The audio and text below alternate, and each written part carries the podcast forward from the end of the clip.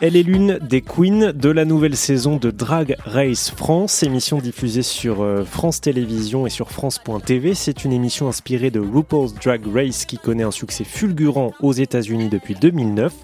Nous avons donc la chance d'être en ligne avec l'une de ses reines, j'ai nommé Ginger Beach. Bonjour et bienvenue sur RZN. Hey, bonjour Olivier. Hors micro, Ginger m'a dit qu'elle euh, était plus à l'aise avec le tutoiement. Alors on va se tutoyer aujourd'hui sur RZN Radio. Déjà Ginger, est-ce que j'ai bien résumé l'émission Drag Race France ou est-ce que tu as quelque chose à ajouter? Euh, Je trouve que tu as très bien expliqué euh, la formule Drag Race France, en fait, qui est, qui est tirée de l'émission américaine qui s'appelle RuPaul Drag Race, à laquelle je suis très contente de pouvoir participer. Ouais, alors c'est la, c'est la seconde saison, la deuxième saison de cette émission. Comment ça se passe concrètement? Tu y fais quoi pour nous donner un peu l'envie d'aller regarder. Alors en fait, RuPaul Drag Race ou Drag Race France, c'est une compétition de drag queen euh, où euh, chaque semaine les drag queens ont une épreuve à, faire qu'on appelle un maxi challenge. Et euh, chaque semaine il y a deux drag queens qui se retrouvent en bas de classement qui vont s'affronter sur un playback. Et pour rester le plus longtemps dans la compétition. Et à la fin de la saison on élit la super drag queen superstar de la saison qui, qui deviendra la représentatrice pendant un an des drag queens en France. D'accord. Alors Ginger Beach, c'est euh, ton personnage, ton identité qui est née du côté de Nice il y a 4 ans, je crois. On, va en reparler. Mais j'aimerais aussi qu'on parle de ton autre identité, donc Cédric, qui vient de Caen, en Normandie. Est-ce que tu peux nous parler un petit peu de ta vie euh, en, Normandie jusque-là? C'était comment? Je suis né à Caen en 78. Comme tu as dit mon âge, maintenant je peux dire mon année. et donc je suis en 78. Et, euh, et bah, j'ai grandi jusqu'à l'âge de 21 ans en fait euh, à, Caen. Et après, j'ai décidé de quitter Caen. Je suis allé habiter euh, quelques années à Rouen. J'ai vécu en région parisienne pendant une dizaine d'années et euh, là j'ai posé mes valises à Nice depuis huit ans parce que j'ai rencontré le grand amour à, à Nice et, et j'avais un boulot où je m'éclatais, où je gagnais bien ma vie, mais il me manquait quelque chose dans ma vie. Et un jour, j'ai découvert le drag et je me suis dit, bah, ça, ça c'est rigolo. Donc, j'ai pris ça au début comme un passe-temps pour rigoler et en fait, au bout d'un moment, bah, la machine s'est emballée et ça, le drag a pris de plus en plus de place dans ma vie, à tel point qu'à un moment, j'ai été obligé de choisir entre ma vie professionnelle et le drag.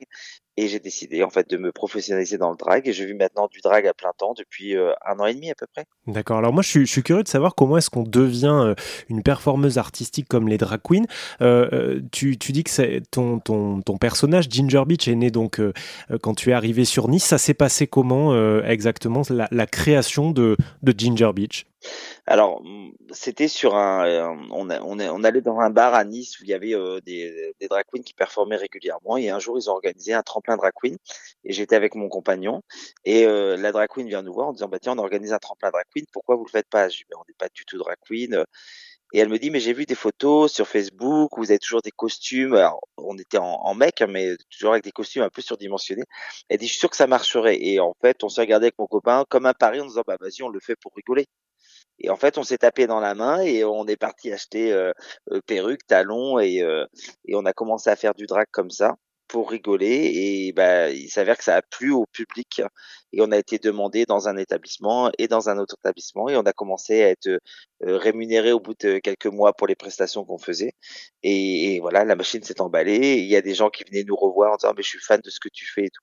Donc au début c'était un peu surprenant parce que nous à la base on faisait ça juste pour rigoler. Je pensais pas que les gens en fait allaient adhérer au concept euh, et, et, voilà, et donc euh, Ginger a su vendre quelque chose aux gens que les gens ont redemandé, et voilà. Et donc, euh, en fait, on devient, euh, on grandit euh, bah, dans les yeux du public parce que c'est eux qui nous sollicitent, c'est eux qui nous demandent, ils redemandent des bookings, et après on commence à faire des fêtes privées, des mariages, des anniversaires et tout. Et là, on se dit ah oui, il y a vraiment une demande pour ça, pour ça en fait.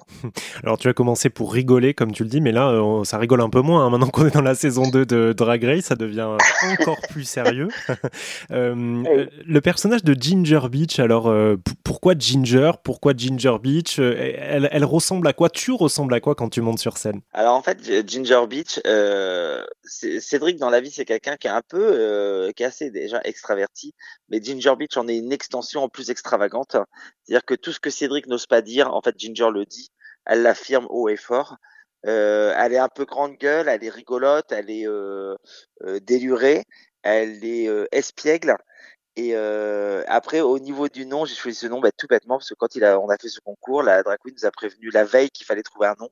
Et là, dans l'urgence, j'ai dit bah je sais pas, je sais pas. Et j'ai cherché et je me suis dit que la première fois que je m'étais déguisé en fait à l'époque en fille, c'était pour une soirée 90 et euh, on avait fait les Spice Girls dans Ginger Spice, donc euh, Jerry Well. En plus, je suis fan de Jerry Well, donc j'ai gardé le côté Ginger. Et au début, je voulais euh, mettre quelque chose à ça devait être Ginger Delight qui voulait dire un peu gourmande, délicieuse. Et quand j'en ai parlé à mes amis, je dis ah bah, je vais m'appeler Ginger Delight. Ils m'ont dit mais pas du tout, toi t'es une bitch. Et en fait, on a rigolé et c'est devenu Ginger Beach. En fait. Euh, c'est intéressant ce que tu dis euh, quand tu quand tu l'as décrit. Euh, tu décris des, des, des, caractéristiques, un vrai caractère de, de ce personnage-là. Est-ce que c'est vraiment un personnage ou c'est simplement une, une extension de toi?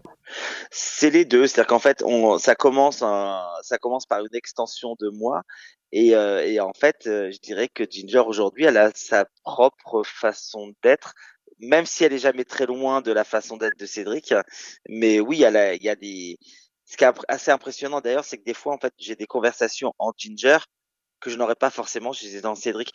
Genre la, la, la, la, prise de position sur des sujets, euh, quand on dit qu'une drague est politique, et tout ça, je peux, je peux prendre position quand je suis en, en drague. Je prendrai forcément position quand je suis en Cédric.